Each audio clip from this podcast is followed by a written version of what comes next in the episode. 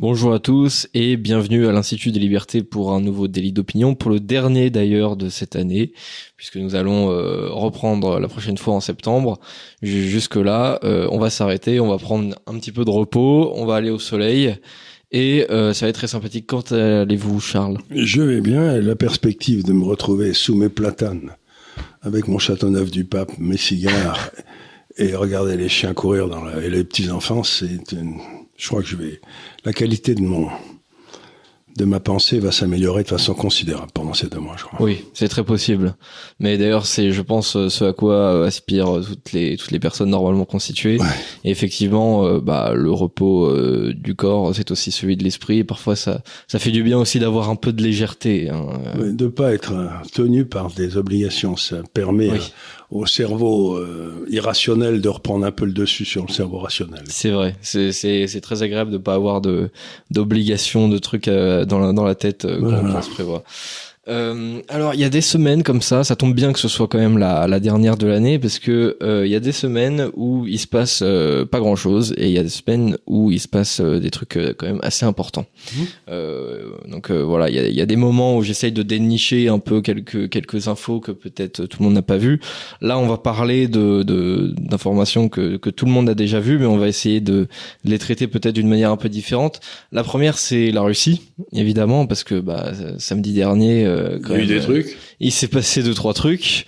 Hein, euh, donc on se demandait euh, si, si le régime était, était en difficulté. On se demandait si si on n'assistait pas à une tentative de coup d'État. Enfin, je veux dire, c'était quand même assez assez impressionnant comme comme truc. On, on avait l'impression de vivre l'histoire. Donc qu'est-ce qui s'est passé? Le, le, le Prigogine, le, chef de Wagner, a mis en branle environ 8000 hommes d'après ce que j'ai lu, qui donc se sont dirigés vers Moscou en partance de, de Rostov. Euh, et donc, euh, alors, on, suivait en temps réel ce qui se passait, puisque comme ils étaient en véhicule, bah, d'un coup, on se disait, ok, là, ils sont à 1000 km, ensuite ils sont à 800, à 500 km, 300 km, 200 km, 100 km de Moscou. Euh, pendant ce pendant ce temps-là, on a vu que des routes étaient coupées, barricadées, des ponts étaient levés. On commençait à, creuser des tranchées à Moscou. Euh, le, lundi était déclaré déjà comme un jour chômé. Euh, le bilan du, du, du raid, c'est quand même 6 hélicoptères abattus, euh, 13 à 20 militaires russes tués, 2 véhicules capturés et un avion du centre de commandement aéroporté abattu. Et au final, euh, tout s'arrête juste devant Moscou, apparemment, puisque Prigogine dit ah, c'est bon, j'ai eu euh, Loukachenko au téléphone, euh, j'ai obtenu ce que je voulais euh, dans, dans mes négociations, euh, et donc euh, on part. On va pas, on va pas verser de, de bain de sang. Donc en plus, il se veut, il se veut grand seigneur. Et euh, je me barre en, en, Biélorussie où je vais construire donc visiblement un centre euh, pour euh, pour accueillir environ 8000 hommes justement de, de, de Wagner, pendant qu'une autre partie sera elle mobilisée en Afrique et encore une grosse partie sera absorbée par le ministère de la Défense russe et donc remobilisée euh, sur le front en Ukraine. Et d'ailleurs, les charges donc contre Wagner et Prigogine ont été abandonnées. Euh, donc après, je sais pas, il est peut-être pas à l'abri d'un petit sniper qui, qui, qui, regarde à sa fenêtre, euh, j'en sais rien. Mais euh, en tout cas, officiellement, euh, c'est c'est le cas. Les, les, charges ont été abandonnées contre Prigogine. Donc déjà, euh, comment vous, qu'est-ce que vous êtes dit déjà samedi matin quand vous avez vu ces informations, ou même déjà vendredi soir, c'était un peu d'actualité. Il y a plusieurs euh, façons de répondre, mais la plus simple, c'est quand même de dire, ben, quand il s'agit de l'Ukraine, vous avez deux sources d'information, les chaînes officielles françaises ou américaines et YouTube. Et les messages qu'on entend dans les deux sont complètement différents. Mmh. Donc, j'ai été voir un petit peu ce qui se disait sur les chaînes officielles et on m'annonçait euh, de façon imminente la chute de Poutine et euh, et le début d'une nouvelle révolution de je sais pas quoi, de couleur en Russie. Et de l'autre côté, ils avaient l'air de penser que c'était plutôt une manœuvre de Poutine. J'ai pas très bien compris à quoi elle servait, mais enfin, euh, voilà. Donc, j'ai écrit un papier euh, justement samedi dernier, au dimanche, en disant, écoutez, euh, mon ignorance ne dit plus que mon incompétence, j'ai aucune idée de ce qui se passe. Mais par contre, on va essayer de réfléchir ce que ça veut dire pour quelque chose de très très important qui est le pétrole. Si Poutine perd, s'il est viré, s'il y a un changement de régime, comme l'appellent les Américains, Mhm. il est probable que euh, ceux qui vont gagner vont demander une, que l'Union, la Russie soit fracturée en différents États.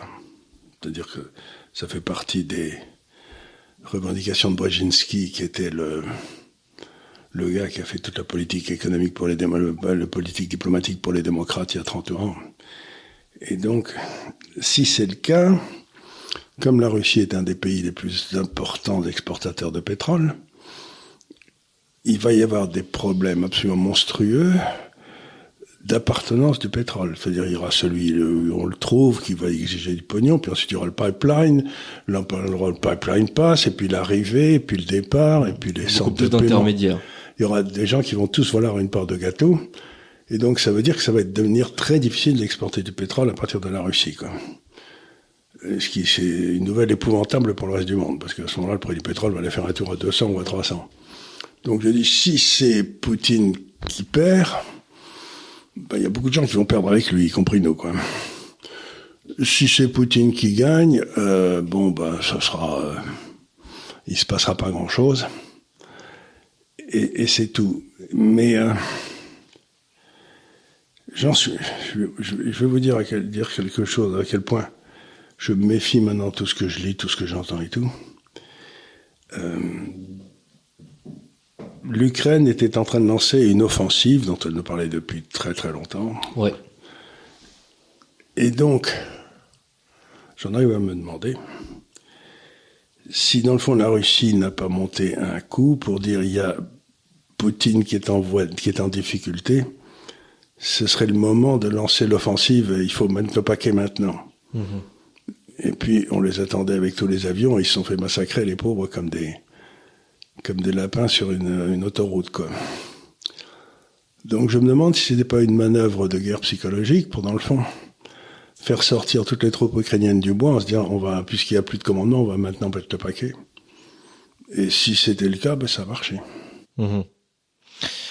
Moi, alors effectivement, je, je, je, constate pas, hein. aussi hein, ce que ce que vous avez vu, euh, c'est-à-dire qu'effectivement il y avait euh, euh, il y avait la télévision et il y avait en quelque sorte euh, les, les, les réseaux sociaux avec les, les médias alternatifs. Et euh, alors ce qui était, euh, alors la télévision c'était un petit peu gênant quand même parce que euh, les journalistes avaient l'air, avaient tous un petit peu un, un sourire en coin quand même en se disant ah Poutine va peut-être euh, dégager, euh, ce qui n'avait rien de réjouissant hein, si c'est si c'était pour être remplacé par Prigogine, parce que Ou, se ou dire si c'était euh, pour que la Russie parte en pièces détachées, ouais.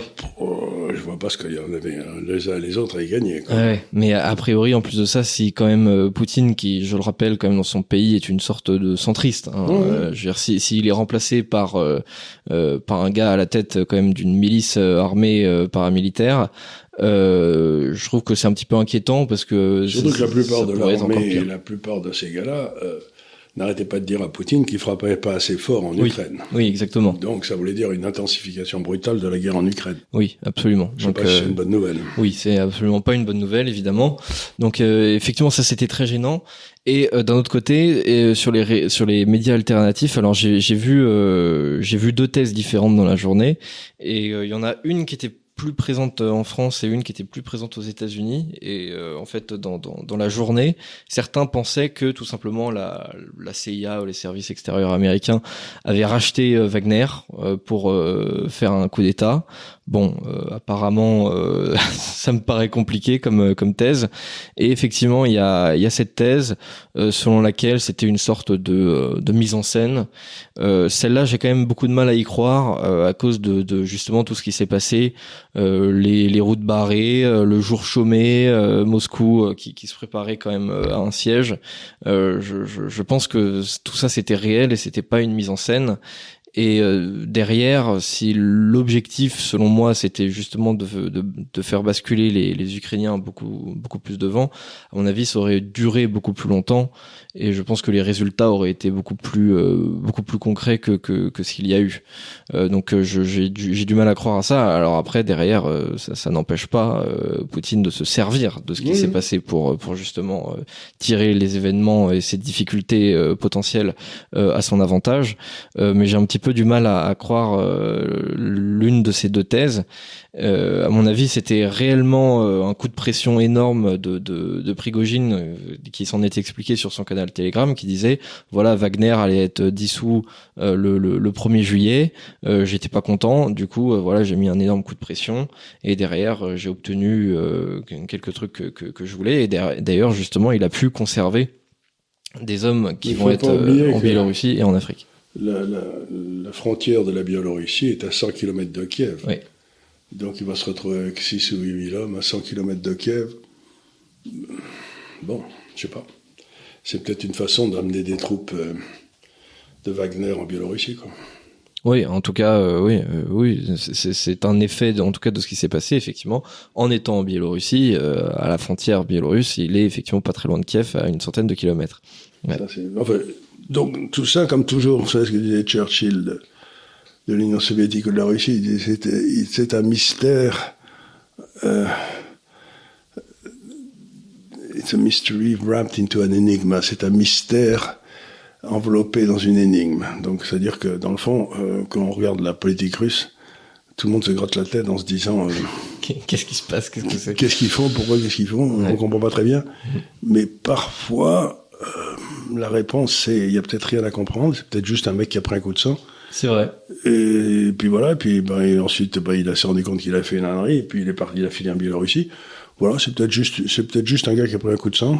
Oui, non, mais tout à fait. Hein, voilà, c'est tout. Il n'y a, pas de, il y a pas de grande manœuvre derrière. Ouais, ouais. Moi, moi, j'ai du mal à croire. Il avait dû trop picoler la veille. Ouais, j'ai du mal à, à, à voir ces, ces, ces, grandes manœuvres. Justement, enfin, en fait, on, on l'a vu la manœuvre. Il y a, y a pas, selon moi, de, de, trucs particulièrement cachés. À mon avis, on, on a vu ce qui s'est passé.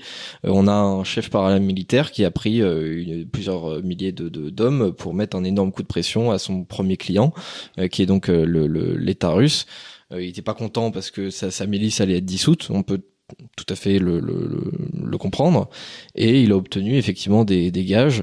Euh, en plus de ça alors il voulait apparemment la, la, la démission aussi de, de euh, ouais. Alors euh, ça on, sait pas trop aussi ce qu'il en est. Euh, il y avait des sources qui disaient effectivement il va être débarqué du ministère de la défense. D'autres qui disent aujourd'hui bah finalement non il reste en place.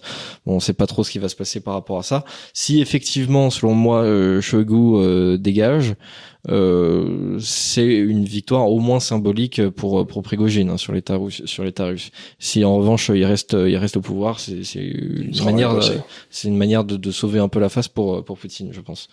Mais euh, aussi euh, la question que que je me pose, c'est que, que que pensent les parce que justement il y a une mentalité russe qui est quand même assez particulière et c'est pour ça que il y a une il y a une raison russe qui parfois nous nous échappe parce que c'est peut-être pas notre notre conception de la rationalité euh, et justement du bien fondé de certaines décisions politiques ou même euh, décisions personnelles.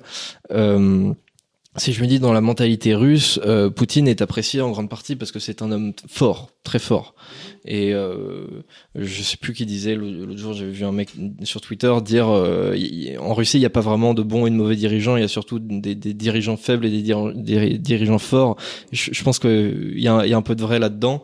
Et je me demande si Poutine euh, ne, ne, ne, peut pas un peu baisser dans l'opinion, justement en apparaissant euh, un peu faible lors de, de, de ce genre de d'événements. Au contraire, derrière, Prigogine euh, paraît beaucoup plus beaucoup plus fort et beaucoup plus affirmé. Il n'est pas crédible, c'est pas, il n'a pas la, la, connaissance de l'état profond russe qu'a qu'a Poutine, c'est-à-dire que non, pour moi, s'il n'y a pas de, tout le monde m'explique que euh, Poutine va voir son prestige baisser. Euh, mhm. D'abord, comment va-t-on le mesurer? Et puis ensuite, euh, c'est extraordinaire comme les gens dans l'ensemble, dans l'Occident, sont devenus personnalistes. C'est-à-dire qu'ils pensent que si on se débarrasse de Poutine, tout va aller à nouveau très bien. Mhm. Mais ils se rendent pas compte que ce que disait euh, Lord Salisbury, le, Premier ministre anglais, les nations n'ont pas d'amis, elles ont des intérêts que le gouvernement doit défendre. Donc pour l'instant, la nation russe est défendue par Poutine, mais c'est pas parce que vous remplacerez Poutine que vous allez changer les intérêts fondamentaux de la Russie. Hmm. Et les intérêts fondamentaux de la Russie, c'est que l'Ukraine ne fasse pas partie de l'OTAN, point barre. Donc, euh, qu'on change Poutine et qu'on le remplace par un Poutine bis, le seul danger, c'est que le type qu'on mette soit moins expérimenté et moins patient que Poutine et décide de nous rentrer dedans parce qu'il en a marre. Donc pour moi, euh, tous ces gens qui disent qu'il faut se débarrasser de Poutine et tout ira mieux, je suis pas sûr du tout. Moi, je ah non, moi non plus. Hein. C'est la vieille histoire, vous connaissez, de le tyran de Syracuse, là, qui se rend compte qu'il y a une, une dame qui prie pour lui tous les jours. Vous l'avez raconté ou pas? Non. Je crois pas. Bah, c'était dans la Grèce antique, il y avait le tyran de Syracuse, qui est Denis, qui était un très méchant. Donc il apprend qu'il y a une dame qui priait pour lui. Donc il a fait venir, il dit pourquoi vous priez pour moi? Elle dit écoutez c'est très simple. Votre grand-père Denis, qui s'appelait Denis, s'appelait tous Denis, était un homme abominable, donc j'ai prié pour qu'il soit assassiné. Bon. Il a été assassiné, donc votre père est venu, il était encore pire que le grand-père, et donc j'ai prié pour qu'il soit assassiné il a été assassiné, et puis ensuite c'est vous qui êtes venu, vous êtes le pire des trois. Donc maintenant je prie pour vous, parce que si vous étiez remplacé par, euh, par exemple, votre fils, ce serait encore pire. Donc il faut faire attention à ce qu'on demande, c'est-à-dire que remplacer Poutine, c'est peut-être une bonne idée, mais c'est peut-être, euh, on ne sait pas ce qu'il y a derrière. Quoi. Euh, donc moi ce que je dis aux gens, c'est faites gaffe à ce que vous demandez, parce que vous pourriez peut-être l'avoir. Oui, oui, non, mais tout à fait, tout à fait. C'est pour ça que je trouvais ça très gênant justement cette euh, cette attitude sur les plateaux télé. Euh, surtout que en plus de ça, euh, il y a, y, a, y a un an, enfin depuis plusieurs mois justement, euh, certains journalistes de, de plateau se demandaient est-ce que finalement euh, dégager Poutine ce serait une bonne chose? On pourrait avoir pire. Regardez par exemple, il y a le chef de Wagner.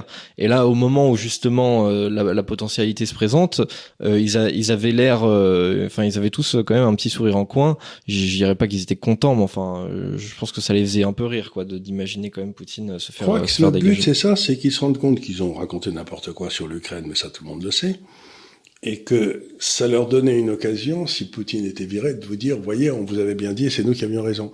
Donc c'est des gens qui se sont trompés et qui espéraient envers et contre tout, que enfin ils allaient avoir raison sur quelque chose et que ça leur permettrait de s'en sortir avec les, les honneurs de la guerre. mais je crois pas. Prix, euh, euh, Mais c'est ça. Mais donc c'était vraiment une petite réunion de, allez, d'orgueil mal placé. Mais c'est, euh, bah, ces gens sont incompétents, c'est tout quoi.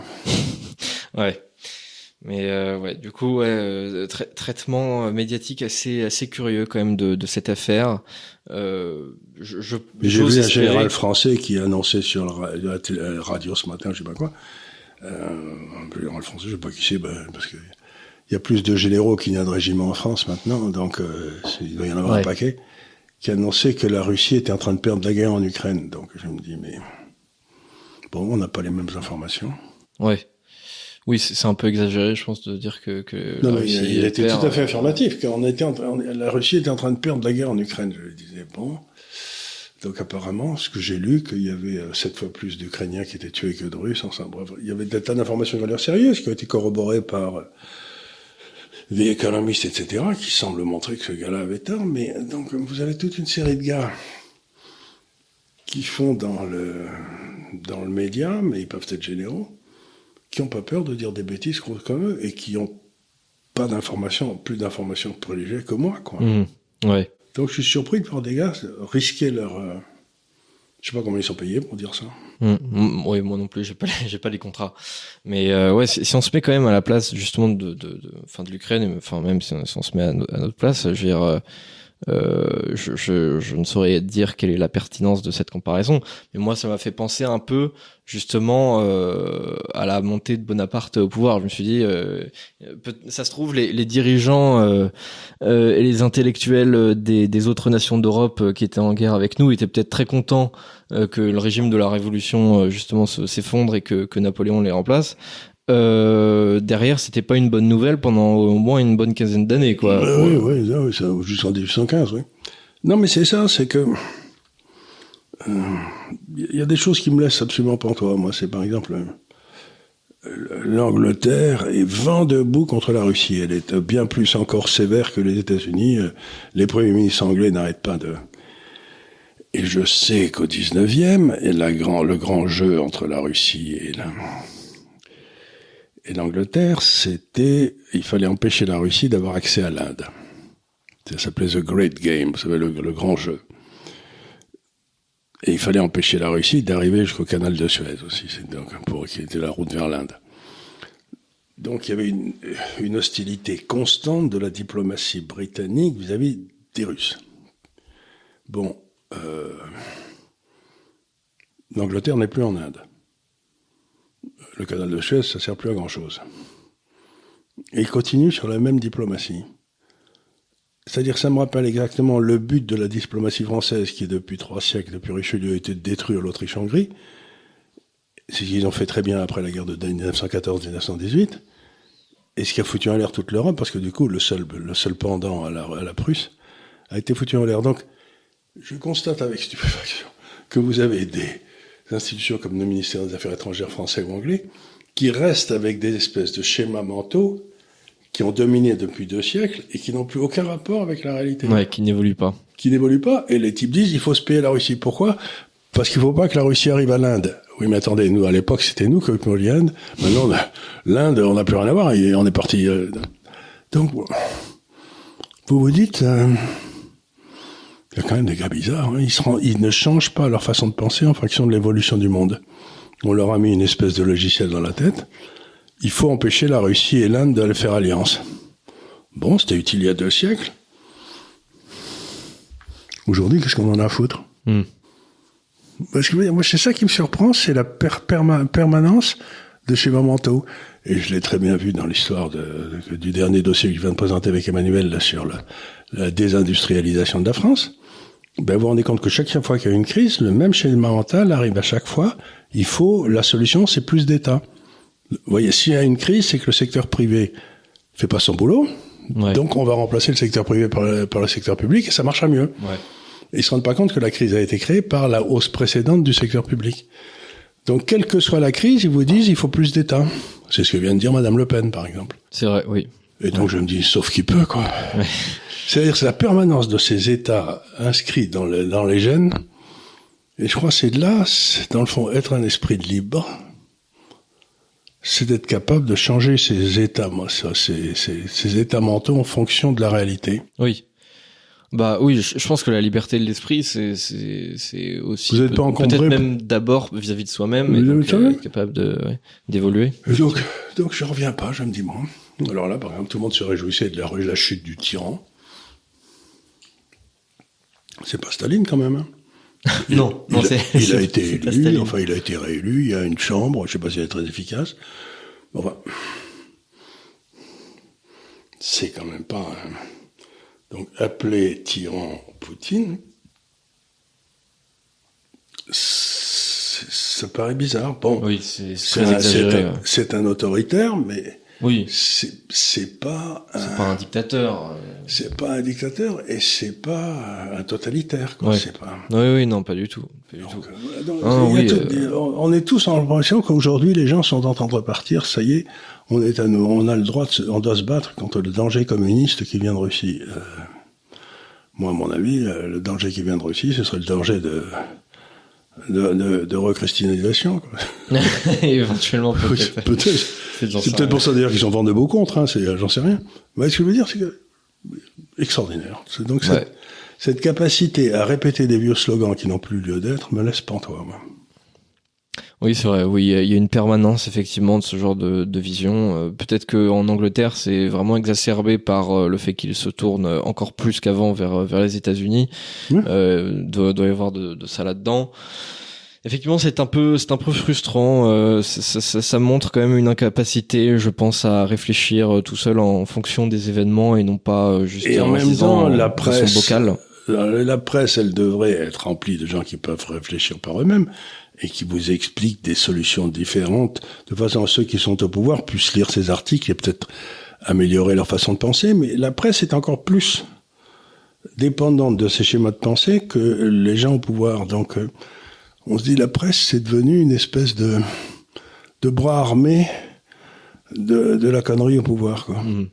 Oui, c'est vrai que la, la, presse a un, énorme euh, rôle de légitimation du pouvoir aujourd'hui, euh, et non pas et non pas l'inverse. Alors qu'effectivement, on devrait avoir beaucoup plus de, de, de justement de critiques du, de pouvoir dans, dans, dans, la presse. Effectivement, on n'en a pas on en a pas suffisamment, et euh, ça se voit sur les chaînes d'infos quand même, je dirais bien 80% du temps sur BFM TV et sur LCI, c'est consacré quand même à la justification de toutes les actions du gouvernement, en très très grosse partie.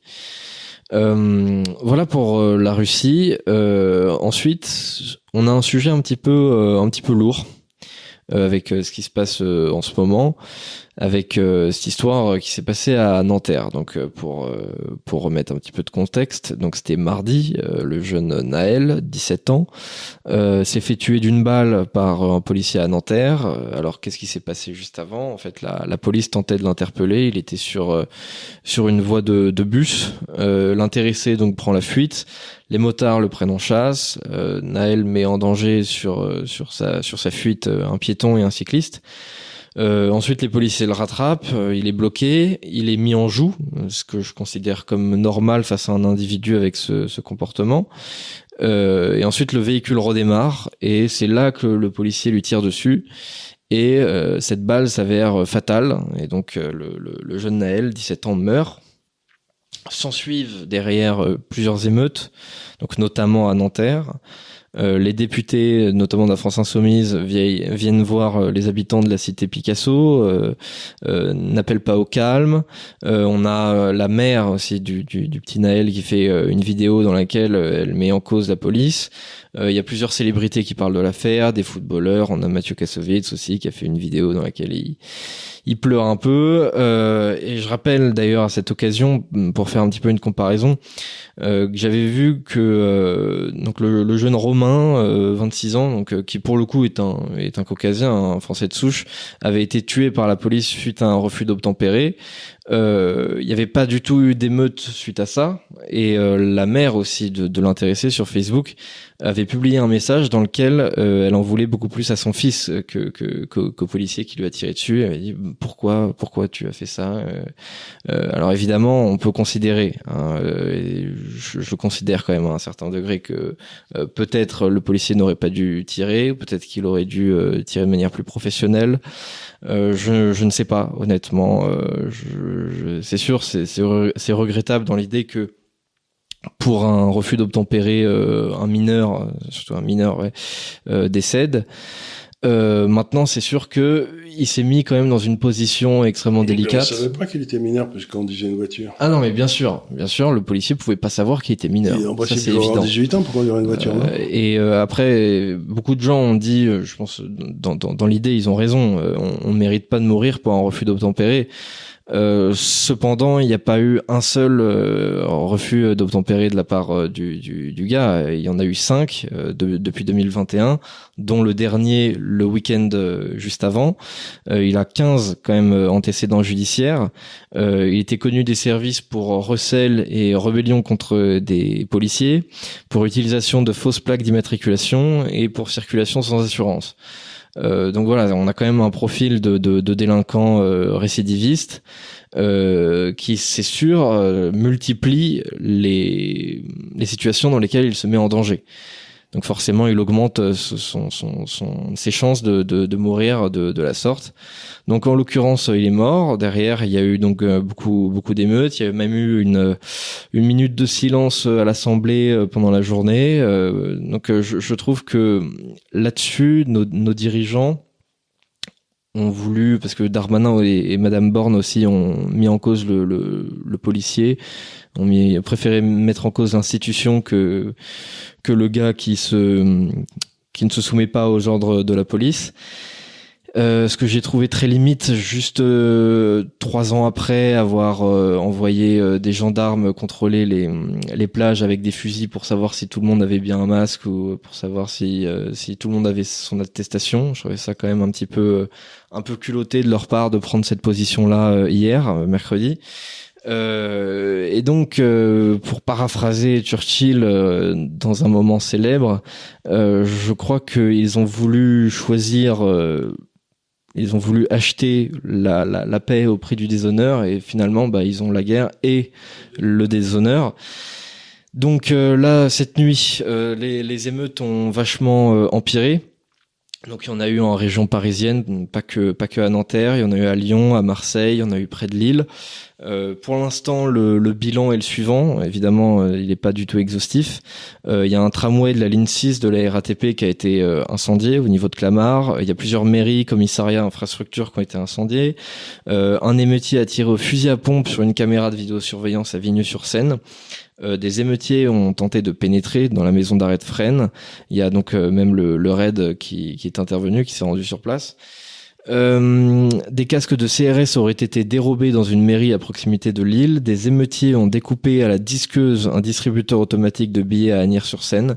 Un camion a été volé et incendié à Aulnay-sous-Bois. Le Lidl de Vatrelot a été incendié et complètement détruit.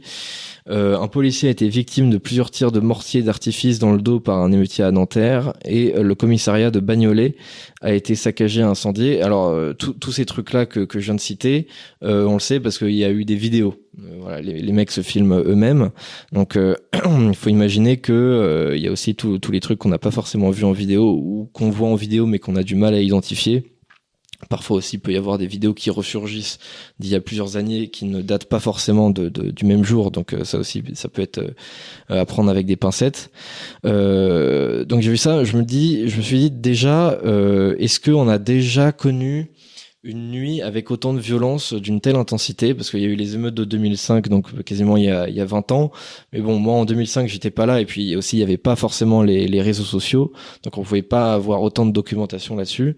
Euh, quel est votre ressenti là-dessus? Est-ce que vous avez déjà vu euh, des, des, événements de telle ampleur? des, des, émeutes oui c'est difficile de juger de la gravité. Ouais. mais il y en avait eu quand on avait eu trois gars qui avaient été brûlés dans un container dans un cathéter là je sais plus où. Ouais. euh, il y en a eu, il y en a souvent eu. Euh. mais pour moi, c'est pas tellement ça la question. La question, c'est bon, comme on l'a dit souvent ici, l'État a le privilège de la violence légitime. Hein. Mhm. absolument. Donc c'est son. Et pour exercer ce privilège, l'État dispose de l'armée, de la police, de la justice et de la prison. Donc euh, c'est très bien. Mais il semble que pour des raisons que j'ai du mal à comprendre, depuis euh, une quinzaine d'années ou une dizaine d'années, l'État a du mal à imposer sa, sa volonté quand il s'agit de la violence légitime. Il y a des, en quelque sorte, il y a toute une partie de Français, y compris dans le, domaine politique, la NUPES en est un bon exemple, qui euh, dénie à l'État cette possibilité d'utiliser la violence pour faire régner l'ordre. Donc il le dénie carrément. Euh, et en le déniant, comme ils le font, ils mettent automatiquement en, en, accusation celui qui est chargé de faire régner l'ordre, c'est-à-dire la police, ouais.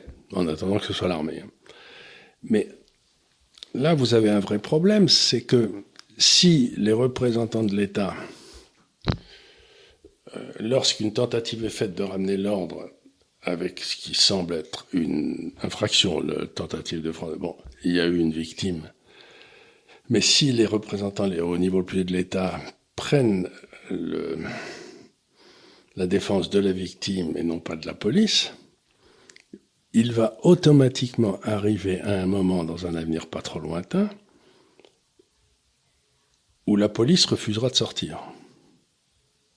C'est-à-dire que la politique menée par le président de la République, Mme Borne et M. Darmanin, amène automatiquement une espèce de grève de la police qui dirait écoutez, nous, on va pas aller. Bon, ça brûle à Nanterre, mais si ça vous fait rien, on va rester dans nos, mhm. dans nos commissariats bien au chaud et aller vous faire cuire un œuf, puisque chaque fois qu'on intervient. Donc, vous êtes à un moment. Le, le, pouvoir en place a intégré ce fait que la police était dangereuse. Elle est fasciste, hein, pour dire les choses telles qu'elles sont. Et euh, dans la prochaine grande grève des gilets jaunes ou verts ou marrons, j'en sais rien, vous risquez d'avoir le pouvoir qui aura besoin de cette police. Oui, bien sûr. Et à ce moment-là, si la police lui allez vous faire cuire un œuf, donc tous les régimes faibles qui n'ont pas respecté euh, l'obligation de exercer les privilèges régaliens avec dureté tombent toujours quand la police fait grève. Et donc maintenant, bah, compte tenu de cette réaction imbécile de Darmanin et de Borne, de mettre en accusation la police, ce qui est une erreur juridique, parce que tant qu'il n'y a pas eu l'enquête, Ouais. ni le président de la République ni la première ministre ne doit, n'est autorisé à faire la moindre communication sur le sujet, puisqu'il y a une enquête en cours.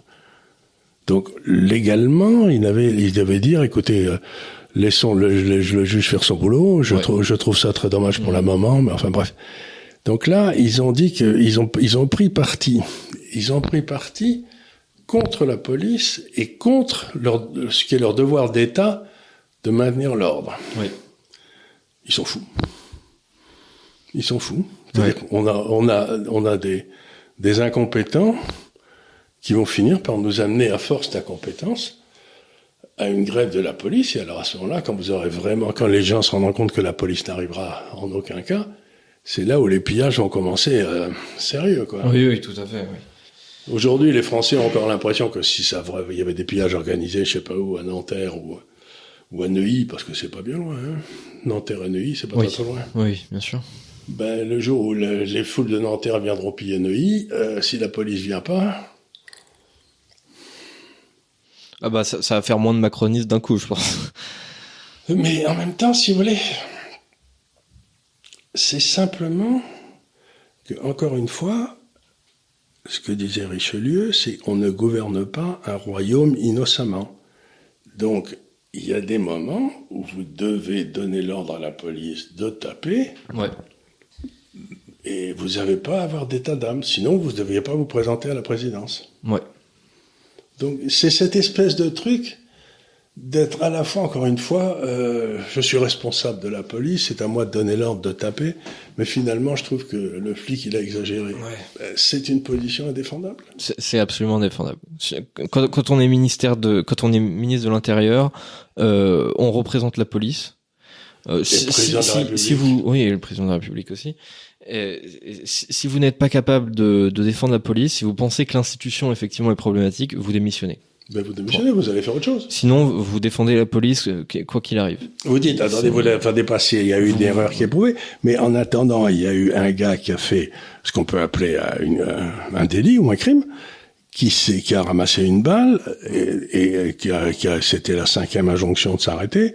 Donc, euh, et donc il faut qu'il y ait une enquête menée par un pouvoir indépendant de la justice pour savoir quelle est la responsabilité du gars qui a tiré cette balle. Mais est-ce qu'il a outrepassé ses pouvoirs? Mais encore une fois, le président de la République n'a pas à faire un commentaire sur une enquête qui est en cours.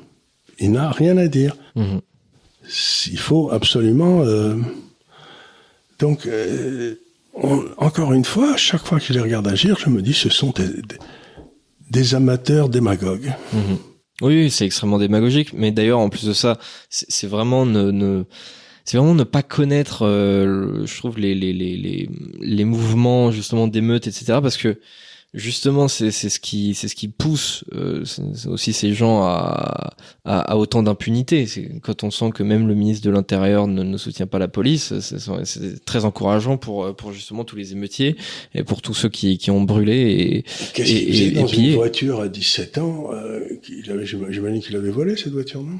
Alors je sais pas si c'était une, une voiture volée. Il, il paraîtrait que c'est une voiture euh, euh, un de ses cousins euh, qui l'a pris euh, en, en Pologne ou je, je sais pas exactement. Ouais, ce bon, que bon, c'était. Enfin ouais, en tout cas, euh, il- apparemment elle était pas correctement immatriculée. Enfin bref, euh, oui, ça, ça sent pas la, la légalité à plein nez tout ça. Donc euh, Il avait pas, il avait pas à conduire parce qu'il avait pas 18 ans. oui, absolument. Oui, il avait et, et aussi oui, euh, bah euh, à mon avis, c'était pas son premier coup puisque effectivement, il avait euh, euh, plusieurs fois des hum, conduit des véhicules non assurés, euh, des, des véhicules ma- mal immatriculés, euh, il faisait du recel de, de plaques d'immatriculation, de de, fin, de fausses plaques d'immatriculation. À, à genre de 17 ans, c'est quand même mais à, étonnant. à 17 ans, euh, il, il a, enfin, il est, c'est un délinquant depuis enregistré depuis euh, 2020. Donc, euh, sachant qu'on est en 2023, il devait Il a avoir commencé à 14 ans 14 ou 15 ans. Euh, pff, problématique quand même le, le, le gars. Euh, et derrière, euh, je trouve que c'est d'une c'est d'une impudeur et d'une indécence. Là, le, le, évidemment, je peux comprendre la, la, la, la douleur de la mère, mais je trouve ça extrêmement euh, indécent de, Et on de tout retrouve remettre sur la la même police. chose. Enfin, je sais pas, puisque je connais pas le dossier, mais ça, c'est le fait de pas savoir m'a jamais empêché de parler. hein. Mais le plus gros marqueur de la criminalité masculine dans tous les pays, c'est l'absence de père. Ouais. Donc, d'après ce que je comprends, on a beaucoup entendu parler de, de la mère, mais où, où est le papa là Ça, je sais pas. Est-ce qu'il y a un papa, etc. Est-ce que par hasard, on se retrouvait encore une fois devant un cas de criminalité qui est littéralement engendré par l'État, qui a remplacé le père à l'intérieur d'un ménage quoi. Ouais. Sauf que ça marche pas bien. Ça, on l'a vu, euh, c'est ce que dit Thomas Sowell, il dit ça marche jamais. Non. Donc, est-ce que c'est pas le résultat de ces politiques sociales où euh, qui cherchent à subventionner les femmes pour qu'elles soient plus dépendantes des hommes? C'est possible, mais il est rare qu'un crime comme ça n'ait qu'une cause. En général, il y a une multitude de causes qui amènent à un personnage comme celui-là. Ben, L'une d'entre elles, c'est peut-être justement le, le fait que ce gars n'avait pas de père. C'est à vérifier. Oui, c'est- non, c'est tout à fait possible. Hein. C'est tout à fait possible. Pas de père ou un père très très absent ou euh, Euh, peut-être un père en prison, c'est encore pire. Euh, oui, c'est tout à fait possible. Ouais, c'est ça la question. Donc, ce, genre d'incident, si vous voulez, il y a, ce qui est extraordinaire, c'est le côté répétitif. On a l'impression que les gens, on appuie sur un bouton et le type de gauche commence à sortir sa litanie, le type de droite sa litanie, le policier son truc, le, le chef de la République son truc. Donc, on a l'impression que ils ont des espèces de préenregistrements et que dès que le, le, le cas se produit, ils nous sortent ce qui a été préparé par la conseillère en communication. Mais on se dit, euh, c'est pas ça, le chef d'État, quoi. Et c'est ce que disait encore une fois De Gaulle de ce pauvre président hein, de la, quatrième, de la Troisième République, quand il avait rendu visite en. Le président, l'ancien président de la République, hein, quand il avait rendu visite à De Gaulle en 45, De Gaulle avait écrit dans ses mémoires le président va me rendre visite. Le problème, c'est que il était chef de l'État. Le problème, c'est que c'était pas un chef et qu'il n'y avait pas d'État. Eh bien, nous y sommes. Monsieur Macron n'est pas un chef. Il n'y a plus d'État. C'est-à-dire que les gens, les gens qui devraient avoir peur de l'État, comme disait Clémenceau, il disait euh, il faut que les crapus aient peur et que les gens euh, honnêtes vivent dans la tranquillité. Et aujourd'hui, on est dans le système inverse. Absolument. Les crapules n'ont pas peur et les gens honnêtes vivent dans la peur. C'est c'est ce qu'on peut appeler euh, la narcotyrannie. C'est un c'est un concept.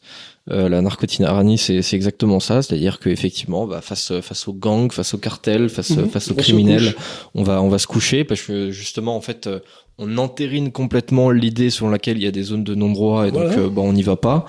Euh, et en revanche derrière, bah, justement sur sur tous les gens qui qui vont être euh, beaucoup plus honnêtes, eux effectivement on va leur demander de payer des contraventions, eux on va leur demander des taxes, eux on va leur demander des impôts, on va leur demander plein de trucs. Alors ça par exemple euh, pour contrôler si vous avez un petit cabanon ou une piscine par le biais de l'intelligence artificielle, ça on y va à fond, Ah ouais. mais pour vous taxer dessus, si jamais vous l'avez pas déclaré.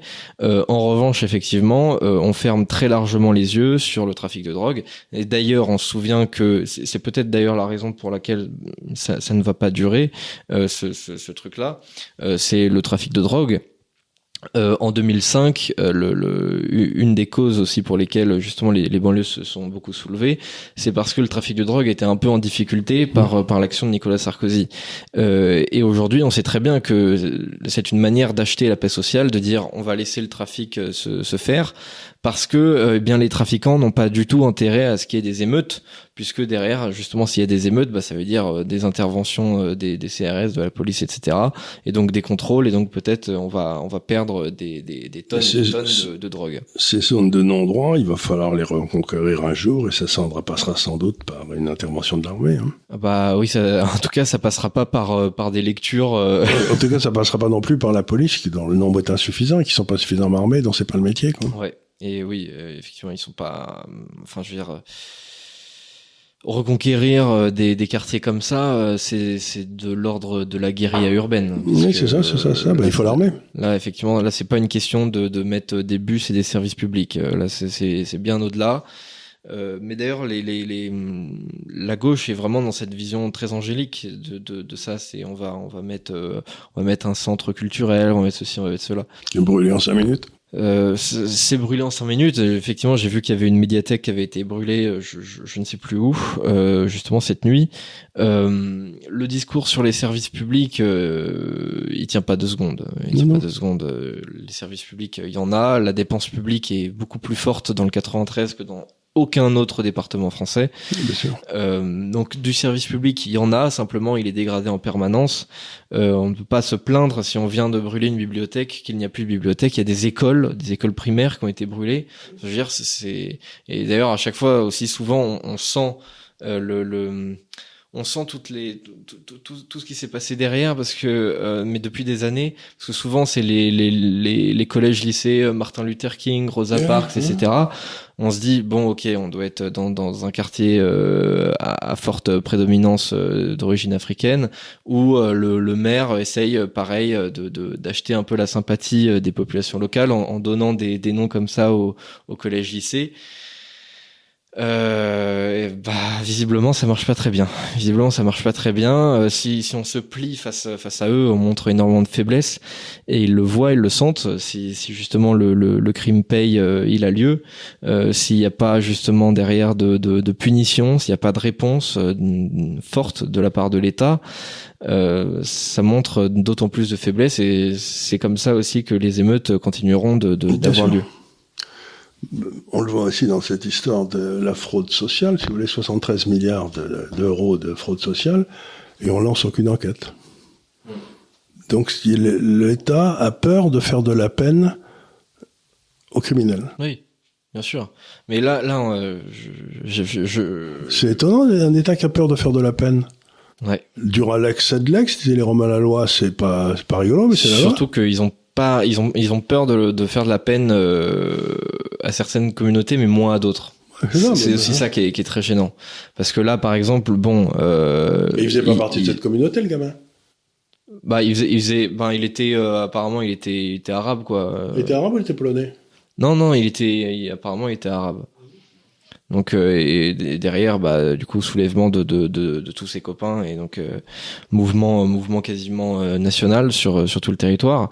Euh, mais oui, je- oui Naël euh, Naël c'est un c'est un jeune arabe il me semble, hein, sauf que sauf si je me trompe hein, peut-être, mais Moi, il me semble que, que, que c'est un jeune arabe. Mais euh, oui, effectivement, l'État a peur de, de, de faire de la peine à ces communautés-là.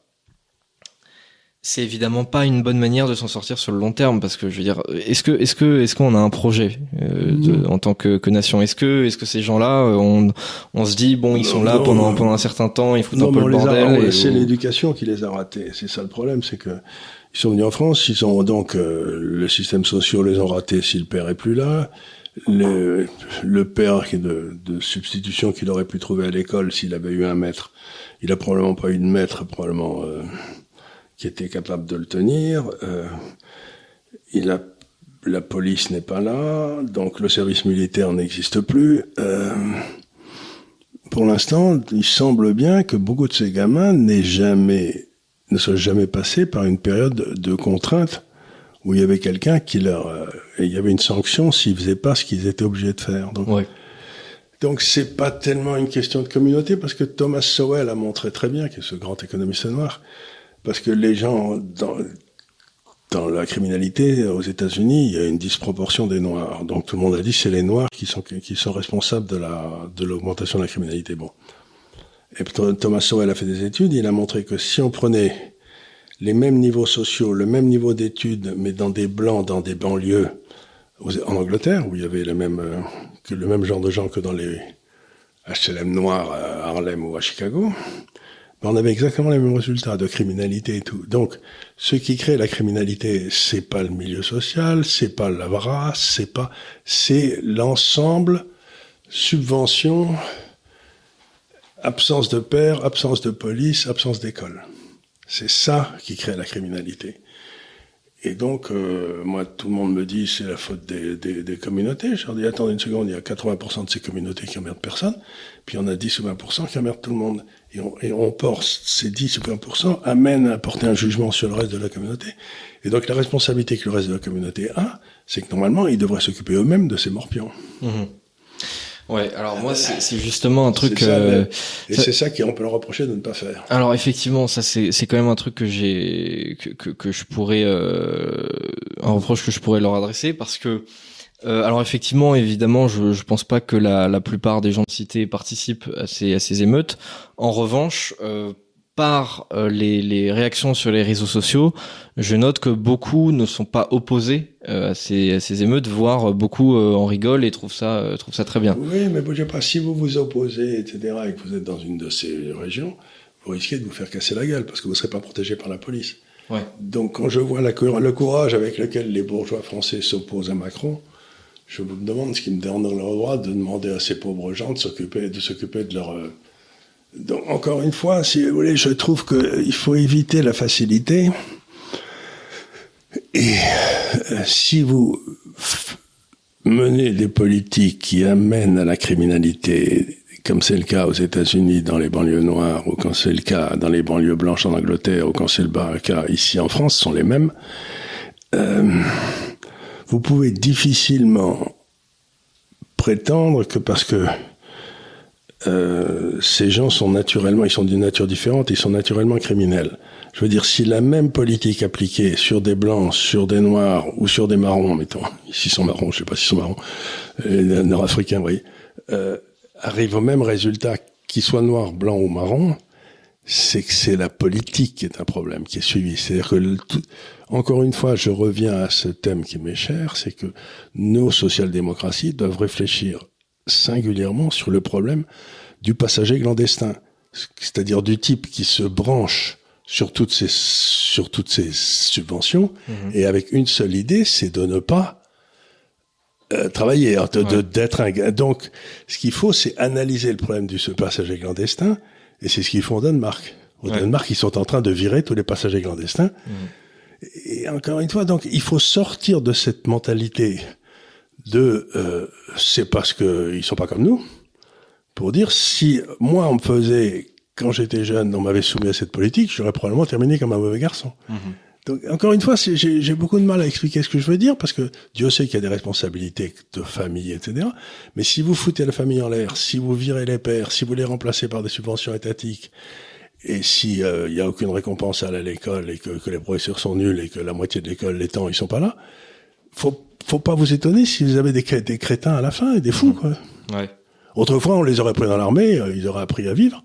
Mais là, on les prend même plus dans l'armée. Donc, moi, ce qui m'affole, c'est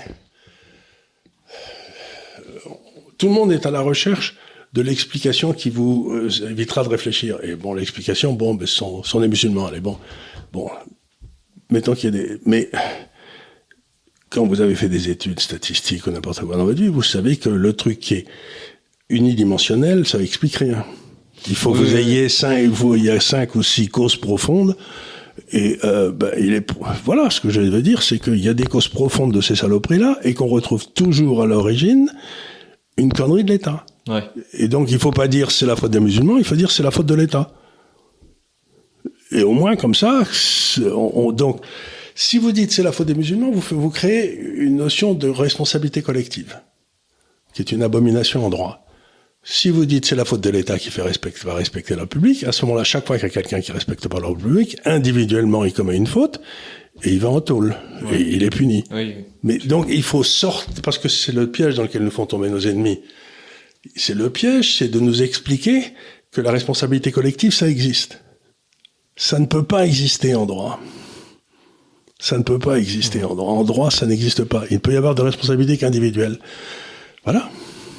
Donc pour moi, j'essaie de dire toujours, faites gaffe, parce que ça a commencé avec les musulmans, puis ensuite on va dire que c'est les mâles blancs qui sont... Euh, et ensuite, quand eux, ils seront au pouvoir, ils vont nous couper la tête parce qu'on on sera des mâles blancs. Vous voyez ce que je veux dire Ah, bah oui, bah, c'est à dès le moment où on accepte la responsabilité collective. Non, mais il y, y en- y en a qui, qui expliquent ça. hein. Il y en a qui expliquent que voilà, euh, euh, c'est c'est d'ailleurs un peu la, la, la, la nouvelle vague du gauchisme qui, qui nous Voilà, vient euh, pour beaucoup d'Amérique du Nord. C'est-à-dire que eux, eux, ils ne nient pas qu'effectivement les, les populations euh, euh, noires, etc., com- commettent davantage de crimes, mais ils disent oui, mais c'est à cause justement de la colonisation, de l'esclavage, de tout ça. Enfin, parce que en fait, finalement, les les voilà, les mâles blancs sont sont, sont des prédateurs et ont eu Ouais, un comportement de prédation. Donc c'est une sorte Donc, de, tuer. réponse juste euh, finalement à cette prédation-là. C'est une manière de s'exprimer. Vous remplacez mâle blanc par juif et vous vous retrouvez en Allemagne en 34. Oui, oui, oui, effectivement. Bah, bah, euh, en général, en Je général. veux dire, il n'y a pas de différence. hein. Ou vous remplacez musulman par juif et vous vous retrouvez en Allemagne en 34. Ouais. Donc, dès le moment où vous acceptez personnellement cette notion de responsabilité collective, c'est un chemin glissant sur lequel il vaut mieux pas s'engager. Oui, non mais ce que, ce que vous dites est, est intéressant et c'est vrai. le- la criminalité, elle est rarement, euh, elle est rarement monocausale. Bien sûr. Euh, C'est-à-dire que effectivement, alors il y a, il y a une, euh, ça, n'explique pas euh, autant que ce que les intellectuels de gauche le, le voudraient, mais effectivement, la, le milieu social, euh, je veux dire, Mmh. so- socio-économique a une importance, mais derrière aussi, il est évidemment corrélé ce, ce- niveau économique à tout un tas de trucs. C'est-à-dire que effectivement, on voit euh, plus, plus on est pauvre, plus euh, plus on est criminel, non, mais aussi, non mais je, je veux dire statistiquement, non. Il n'y a, pas- il y a pas de relation entre la pauvreté et la criminalité. moi, moi, je- Statistiquement, non. Bah, il y a quand même, euh, moi, en tout cas, j'ai vu. Parce que par exemple, les gens très pauvres, dans, dans les gens très pauvres, vous prenez un échantillon différent, vous prenez les, allez, les, les Chinois en, euh, dans la porte d'Italie, ils sont aussi pauvres quand ils arrivent que les, les musulmans, il n'y a aucune Non, c'est vrai, c'est vrai, mais je veux dire. Donc c'est parce qu'il y a si la structure prend- familiale qui tient. Oui, mais alors, je veux dire, il y a, il y a, il y a une, il y a une très légère co- corrélation qui, qui existe. Enfin, en tout cas, moi, j'ai vu des chiffres là-dessus aux États-Unis, où, euh, en gros, bah, effectivement, si vous êtes dans les 10% les plus pauvres, vous avez plus de chances d'être euh, un criminel que si vous êtes dans les 10% les plus riches. Je suis même pas sûr. Bah, en tout cas, en tout cas, c'est ce que j'ai vu. Non, mais mais euh, c'est-à-dire c'est- que c'est- il y, y a plusieurs facteurs qui vont avec. Euh, C'est-à-dire que si vous êtes effectivement dans les 10% les plus pauvres, ça vous dépend avez aussi comment vous mesurez la criminalité. Ouais. C'est-à-dire si vous êtes, si vous faites de l'insider trading, vous êtes riche comme un puits, etc. Euh, vous n'allez pas vous faire choper dans un ghetto. Hein, c'est euh, Oui, c'est il y vrai. a- il y a la criminalité qu'on chope assez facilement, c'est la violence aux personnes et aux biens. Oui. Bien sûr, bien tandis sûr. que le- le- les vols, les vols en col blanc. Ah, bien sûr. Donc encore on- une fois, tout- moi j'ai beaucoup lu sur la criminalité. Je suis pas du tout certain de ce que vous dites. Il y a aucun rapport entre. Je suis à peu près certain qu'il y a aucun rapport entre la pauvreté et la et la et la, et la- C'est pas parce que vous avez des gens qui sont devenus pauvres parce qu'ils se tenaient comme des cochons et qui sont devenus criminels. Bon, ça il y en a plein. Mais au même niveau de pauvreté, vous aurez des tas de gens qui ont le même niveau de pauvreté qui ne sont pas criminels. Ah non, mais je, bien sûr. Donc, pas- donc la, je- pauvreté n'est pas une excuse. Ah non, euh, bien sûr, bien sûr. Non, non, j'ai pas, j'ai pas du tout dit ça. C'est ni une excuse, ni une justification, ni même une raison. Euh, mais simplement, c'est corrélé avec tout un tas de facteurs. Bah justement, si on fait partie euh, des 10% les plus pauvres, on a plus de chances de, de ne pas avoir de père que si on fait partie des 10% les plus riches. Parce que Justement, un juste, bah, le- le fait de- de là, avoir de probablement vous devriez lier la criminalité à la subvention étatique. Ah oui, non, Je, je suis absolument. bien certain, plus il y a de subvention Ah, étatique, Bah oui. plus la criminalité est forte. Ça, je suis prêt à le parier, ça. Oui. Mais d'ailleurs, euh, il y, il y avait un, un psychiatre, pédopsychiatre qui travaille avec, euh, enfin, dans des centres éducatifs renforcés, donc avec des, des jeunes, des jeunes délinquants, des jeunes mineurs délinquants, euh, qui explique euh, très bien. C'est le docteur Maurice Berger. Il a sorti euh, un bouquin il y a deux ou trois ans sur la violence gratuite en France. Il explique très bien si vous donnez euh, 3000 euros mensuels euh, à toutes ces familles de, de, de jeunes délinquants, ça ne changera absolument Rien. rien. Ça ne changera rien. Et même justement, ces, ces familles-là vont être dans une position où euh, elles vont s'en, taper euh, totalement euh, du fait que leur fils soit, soit un délinquant. Alors qu'au contraire, si on tape un peu au portefeuille, bon bah derrière il y a, une il y a une, une sanction qui vient de l'État qui elle est, est, financière, pécuniaire, mais derrière il y a une sanction de la famille qui est d'ordre éducatif. Sur ce, on va euh, On va vous souhaiter bonnes émission. vacances. Oui, on va souhaiter bonnes vacances à, à Voilà, tous nos voilà. auditeurs. Euh, bah, je vous souhaite à vous aussi des bonnes vacances. Mais je vous souhaite des bonnes euh, vacances, d'Avignon. On va essayer de retravailler un peu tous les textes que j'ai fait depuis un, depuis trois ou quatre ans pour voir si on peut pas en tirer un petit, un petit même un petit bouquin qu'on pourrait mettre à la disposition des lecteurs. On verra ça. Je vais voir si j'y arrive cet été, parce qu'on a beaucoup écrit, on a beaucoup parlé, donc ce serait rigolo d'essayer de faire une espèce de Ouais, de résumé des trois ou quatre dernières années, vous voyez, Oui, des, des meilleurs textes. Ouais. Ça serait peut-être sympa. bien sûr, Voilà. bien sûr. Dites-nous. Oui, bah à mon avis, ça intéresserait beaucoup de gens. Je pense. En, en plus de ça, vraiment, moi, c'est un truc que que, que j'apprécie faire, euh, lire les, les vieux articles ou même parfois regarder des vieilles émissions de télé qui justement s'inscrivent dans une actualité, mais pour le coup, avec euh, pour pour les regarder avec euh, plusieurs années, voire plusieurs dizaines d'années. Oui, c'est très Justement, de- de- de ça, montre, ça montre ceux qui pensent bien. Ça, ça, ça montre ceux qui pensent bien, parce que c'est sûr sur le moment, bon bah chacun euh, défend son bout de gras, euh, on n'est jamais sûr à 100% de, de qui a raison.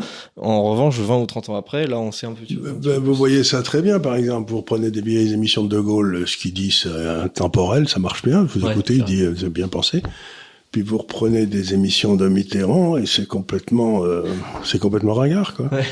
Et vous dites, bon, bah, il y en avait un qui était un, un homme d'État et l'autre qui était un politicien, quoi, c'est tout. Ouais.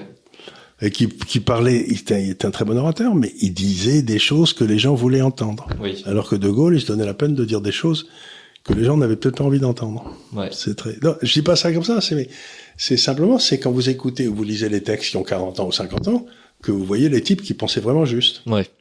Vous lisez euh, Revel, vous lisez René Girard, vous vous dites ça c'est bien. Vous lisez euh, comment il s'appelait le type du euh, Jean Daniel du Nouvel Observateur et vous vous dites vous tapez la tête contre les murs tellement c'est nul. 30 ou 40 ans après, mais c'est, c'est évident quoi. Ouais. Ça saute aux yeux. Donc le temps permet l'élagage des cerveaux médiocres. Ouais. Je me fais du souci pour le mien, tiens. Non, Merci beaucoup. Non, je pense que ça devrait aller. En tout cas, on va on va le voir avec la, rétrospective des Des dernières des dernières années. Euh, sur ce, encore une fois, je remercie euh, tout le monde pour son attention. Euh, et je vous souhaite, euh, bah, à vous aussi, euh, des bonnes vacances. Encore une fois, cette émission est disponible en podcast sur Deezer et sur Spotify. Euh, donc vous pourrez toutes les réécouter pendant les vacances aussi, euh, pendant que vous faites, euh, je sais pas quoi. euh, Buvez du Châteauneuf du Pape. Ouais, euh, vous pouvez vous Sous mettre sur, sur, bah, sur la route du sud. Hein, vous pouvez faire ce, ce genre de choses. Euh, et donc, encore une fois, bonnes vacances et je vous dis bah, à bientôt en septembre pour un nouveau délit d'opinion. Merci beaucoup.